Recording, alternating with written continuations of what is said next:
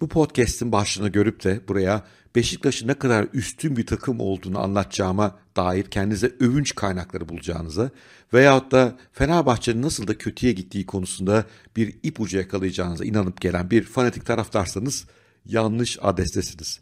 Çünkü ne Beşiktaş ne Fenerbahçe birbirinden daha üstün takımlar değil. İkisi de Türkiye'mizin güzel takımları. İkisi de çok seviyorum. Ama asıl mesele ben kendim hakkında yeni şeyler öğrendim. Dünya hakkında yeni şeyler öğrendim. Dünyada nelere değer verdiğim hakkında yeni şeyler öğrendim.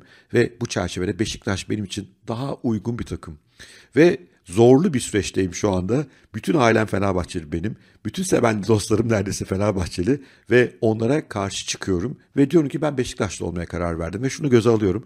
Bana dönek diyeceksiniz. Eksi sözlükteki sevgili arkadaşlar kim bilir bana buradan neler giydirecekler. Olsunlar canları sağ olsun. Çünkü inancım şu ki insan yeni bilgilerle kendisi hakkında, dünya hakkında, çevre hakkında yeni bilgilerle donandıkça eski bilgilerini unutmalı ve belki de eski kimliklerinden de bu çerçevede kurtulmalı.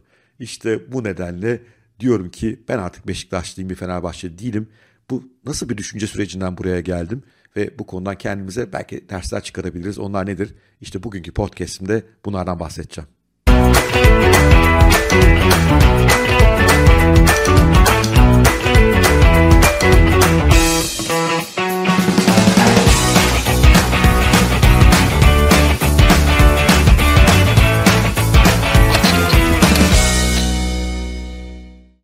Bugün 18 Ekim 2021. Ben Bora Özken. 279. podcast'imde beraberiz. Evet ben artık bir Beşiktaşlıyım. Bunu söylerken bir de zorlanıyorum çünkü ben 52 yaşındayım ve yıllarca kendimi Fenerbahçe olarak tanımladım. Nasıl Fenerbahçeli olmuştum? Bizim bir komşumuz vardı o zaman bir apartmanda yaşıyorduk. Karşı terastaki arkadaş. Tek arkadaşım o zaman benden de büyüktü Erhan abi. Bana bir gün dedi ki ya Fenerbahçeli olursun ya seni döverim dedi. Ve ben de Fenerli oldum. Ve o günden sonra bunu hiç sorgulamadım. Acayip bir benimsedim. Sarı lacivert renkler hoşuma gitti. Alex'li Fenerbahçe'ye bayıldım. Basketbol takımına bayıldım ve Fenerbahçeli olmaya yakın zamana kadar devam ettim. Ta ki bir, iki yıl öncesinde orada bu Fenerbahçe'de işimi biraz sorgulamaya başladım. Çünkü fark ettim ki aslında Beşiktaş'la ilgili şeyler daha fazla hoşuma gidiyor. Mesela renkleri daha çok hoşuma gidiyor siyah beyaz. Ben böyle sarı lacivertler giyip giyinen bir insan değilim. Siyah beyaz beni daha iyi temsil ediyor. Bunu şekilsel bulabilirsiniz ama bazen şekli kararlarınız aslında sizin neye değer verdiğiniz konusunda bir ipucu olabilirler. Mesela Beşiktaş'ın bu çarşısı benim çok hoşuma gidiyor. Yani çarşı derken iki yönden bakıyorum. Bir hakikaten fiziki o çarşıdan çok hoşlanıyorum. Ben zaten Avrupa yakasında yaşıyorum. Ve hafta sonları, hafta içi boş zamanım olunca ya Beyoğlu'na gidiyorum ya çarşıya gidiyorum. Ve çarşının temsil ettiği şey her şey hoşuma gidiyor. Oradaki o alçak gönüllü esnaflar, o canlılık, o hareket, o kitapçı dükkanının fazlalığı. Bütün bunlar bayılıyorum. Fenerbahçe'yi seviyorum, Kalamış'ı da seviyorum ama orada işte bunları bulamıyorum. Bunlar beni daha çok temsil eden şeyler. Çarşı deyince tabii bir de topluluk var. Ünlü çarşı topluluğu. Onların değerleri de kafama yatıyor. Şu anda üzgünüm. Gezi Parkı eylemlerinden dolayı yargılanıyorlar, sorgulanıyorlar. Oysa aslında ben oradaydım Gezi Parkı olayları ilk patlak verdi ve çarşı grubu Gezi alanına girdiğinde niyetleri çok iyiydi, çok olumlulardı. Oradaki gençleri ezdirmek istemiyorlardı. Çünkü bu çarşı her şeye karşı duruşu aslında çok hoş bir duruş. Bazı anarşik gelebilir. Oysa ben aslında oradaki duruşu dünyada yanlış giden şeylere karşı bir duruş olarak görüyorum. Ve Gezi Parkı'ndaki ağaçların kesilmesi yanlış bir karardı. O kararın durdurulması için oradalardı. O yüzden kalbim onlar için atıyor. Tabi aralarında illegal şeylere bulaşanlar varsa o ayrı bir mesele. Hasar veren, zarar verenler varsa etrafı o ayrı bir mesele. Ama oradaki ana ruhu gerçekten çok seviyorum. Bir de ben Sergen Yalçın'ı seviyorum her şeyle, onun samimiyetiyle. Ki bir Fenerli olarak beni çok üzmüş bir insandır. Bize çok dayak attı, çok gol yedik ondan. Bazen de insanı sinir eden açıklamaları var. Ama onun samimiyeti, espritüelliği benim çok hoşuma gidiyor. Ve Beşiktaş takımının başındaki performansında zevkle izliyorum. Sonunda başarılı olmam olmaz mı bilmem. Geçen seneki şampiyonluk tabii keyifliydi. Bu sene ne olur bilinmez. Ama onu da beğeniyorum. Ama işin doğrusu bütün bunlar küçük detaylar. Bu bütün detayların arkasında kendimle ilgili öğrendiklerim var. Ben yıllar içerisinde kendimle ilgili çok şey öğrendim. Son 1-2 yıldır da özellikle bu haddini aş podcastlerini, videolar hazırlamaya başlayalı beri bu öğrenme süreci hızlandı. Çünkü bu podcastlere içerik üretmek için her okuduğum şey, her incelediğim şey kendimi de bir miktar sorgulamama neden oldu doğal olarak. Bu sorgulamalar sonunda şunu öğrendim. Ben biraz anarşik bir tipim. Dünyanın yanlış giden şeylere karşı çıkıyorum. Bunun için şu anda bir sürü şirkette iş yapamaz haldeyim. Pek çok şirkette işten atıldım. E, devlet kurumları bana pek iş vermiyorlar. Çünkü devlette yanlış giden, siyasette yanlış giden de eleştiririm. Beni pek CHP'ler de sevmiyor olabilirler aslında öte yandan. Çünkü onları çok eleştirdim. Ben yanlış giden şeyde sesimi çıkarırım. Yani ben biraz her şeye karşıyım galiba. Bu yönümle çarşıya benziyorum. E ben böyle alçak gönüllü salaş yerleri daha çok seviyorum. Hiç zaman çok havalı yerleri sevmedim. İşte karşı tarafta bu kalamış malamış çok güzeldir de biraz havalıdır yani. Ben daha alçak gönüllü çarşı çocuğuyum yani o kültür daha çok seviyorum. Orada gidip salaş balıkçıda yemek yemeyi. Yani benle Fenerbahçe pek örtüşmüyor. Fenerbahçe'nin savunduğu değerleri çok seviyorum. Bütün bu çeşitli dönemlerde Atatürk'ün arkasında nasıl durduklarına bayıldım. O duygular falan çok hoşuma gidiyor. Onlar ayrı. Ama bir bütün olarak baktığımda ben daha bir Beşiktaş'a yakınım. Burada yanlış anlamayın. Bu sene bir tane maçlarını seyretmedim. Hangi oyuncuları var desem saymayı da bilmiyorum. Ama değer kümesi olarak temsil ettiği şeyler bana daha yakın. Peki bu durumda benim takım değiştirme hakkım yok mu? İnsanların bence kendileri hakkında daha fazla şey öğrendikçe, dünyadan daha fazla şey duydukça, gördükçe onlarla kendi zihinlerini yeniden yapılandırmaları ve değişmeleri hakları. Hatta hakkın da ötesi bence bu bir mecburiyet. Çünkü ötme türlü dünyaya adapte olamayız. Bu birinci sorun. İkincisi de kendimizle barışık bir hayat yaşayamayız. Çünkü eğer kendi değerlerimize aykırı mesela bir işte çalışıyorsak o işte başarılı olmak, mutlu olmak mümkün değildir. Eğer dünyadaki değişimi anlamamışsak, kendimizi doğru becerilerle, yeteneklerle geliştirmiyorsak bu sefer de hayatta başarılı olamayız çünkü bizim becerilerimiz geride kalmış becerilerdir. Değişimin önünde iki engel var ama. Bu engellerden birincisi kimliğimizle ilgili. Kimliğimiz bizim kim olduğumuzu temsil ediyor dünyaya veya kendimize karşı. Ben artık Fenerbahçeli değilim, Beşiktaşlıyım dediğimde geçmişte beni temsil eden pek çok şeyden vazgeçiyorum. Yeni bir kimliğe gidiyorum ve bu etraftan çok tepki çeker. Eminim şu anda bile tepki çekiyordur. Ben atıyorum İmam Hatip mezunuyum ama şimdi sol bir görüşlü bir gazetede yazı yazıyorsam İmam Hatipliler beni harcar tam tersinde diğer cephe. Çünkü o cepheler o kimlikle bizi bağdaştırmıştır, kendilerinden görüyordur ve onlardan vazgeçmemiz tepki yaratır. Ama galiba daha büyük tepki kendi içinde yaşadıklarımız. Çünkü insan çelişkide kalır. Özellikle de etraftan gelen baskı. Ben senin geçmişini biliyorum. Ben senin çocukluğunu biliyorum. Ben senin gençlikteki görüşlerini biliyorum. Nasıl böyle değişirsin? Sen ne dönek adamsın? Sen ne omurgasız adamsın?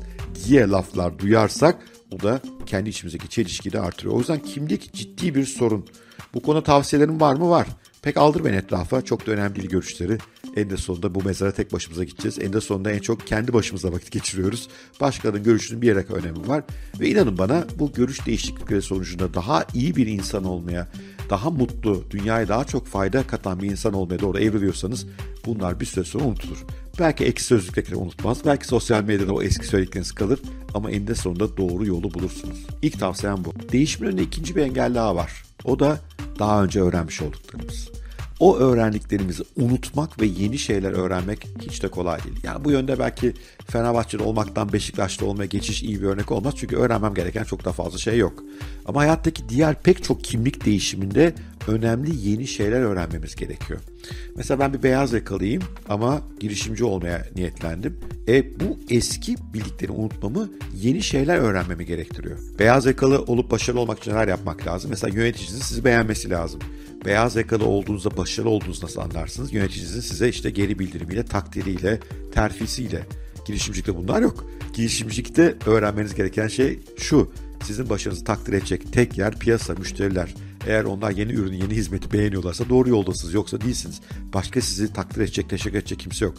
Bu bile mesela beyaz yakalılıktan girişimciliğe geçişte çok ciddi sıkıntılı alanlardan bir tanesi. Çünkü eski bildiğimizi öğrenmemiz lazım. Veya bir yatırımcısınız ve yıllardır yatırımcılıkla ilgili pek çok şey öğrendiniz. Bunlar da sizin bazı tezler geliştirmenize neden oluyor. Fakat piyasa o yönde gitmiyor. Piyasa bambaşka şeyler söylüyor bize. Ne yapacağız? Piyasanın yeni gerçekleri reddedip öğrendiklerimize mi sarılacağız? Yoksa bu piyasa niye bunu söylüyor? Neden daha önceki çok değersiz firmalar şimdi değerli hale geldi? Neden Bitcoin gibi gerçek bir karşılığı olmayan, hani hep öyle derler ya, bir ürün bu kadar değerli hale geldi? Bunları öğrenmek yerine bunlara karşı çıkarsanız işte o zaman piyasadaki bir gerçeği de kaçırmış oluyorsunuz ve para kaybediyorsunuz. Ama bunun için eski bildiklerinizi unutmanız lazım. Para ne demektir unutmanız lazım. Beyaz yakalılıkta sizi başarıya götüren şeyleri unutmanız lazım. Ancak o zaman yeni şeylere yer açıyorsunuz. Çünkü beynimizin kapasitesi belli.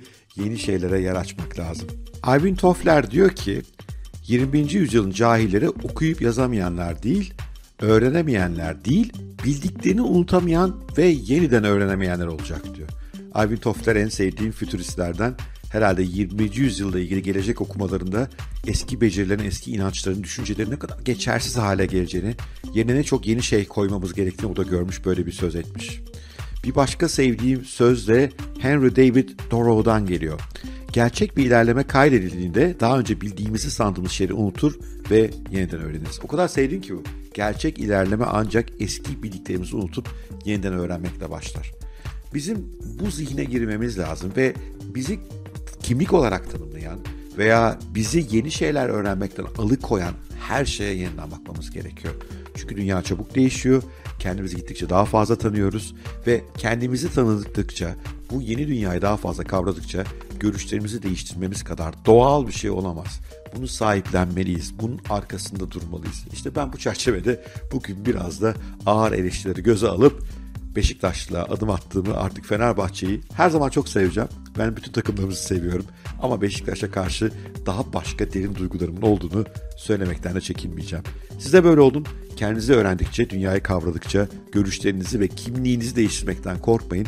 Buna dönek derlerse desinler mühim olan bu yeni dünyayı kucaklamak ve huzurlu, kendi içimizde mutlu, kendimizle barışık bir hayat yaşamamız. Bu podcast hoşunuza gitmişse bir like, bir yorum süper olur. Yorumlarınızı da bekliyorum. Eğer YouTube'da izliyorsanız alta yorumları yazabilirsiniz. Yoksa haddinaş.özkent.co aşağıya mail adresini bırakıyorum. Oradan bana ulaşabilirsiniz. Bu arada küçük de bir duyurum var. İki yeni eğitimimiz var. Web sayfamızda bunları öğrenebilirsiniz. Linklerini aşağıya bırakıyorum. Bir tanesi erteleme hastalığından kurtulmak yolunda bir eğitim. Bir tanesi de beyaz yakanızı nasıl bırakırsınız konusunda bir eğitim. Biri adından anlaşılacağı gibi sizi ertelemekten harekete geçmeye doğru teşvik eden bir eğitim. Yöntemler kazandırıyorum. O eğitim ben veriyorum. Diğer eşim, eğitimi ise eşim Pınar veriyor. O da yeni bir e-rehber yazdı. Beyaz yakalılıktan kurtulmakla ilgili onu bir eğitime de dönüştürdü. İsterseniz e-rehberi gelip sitemizde okuyabilirsiniz. Onun da linki aşağıda. İsterseniz de Pınar'ın bu eğitimine katılabilirsiniz. Onun tanıtımını da aşağıya koyuyorum.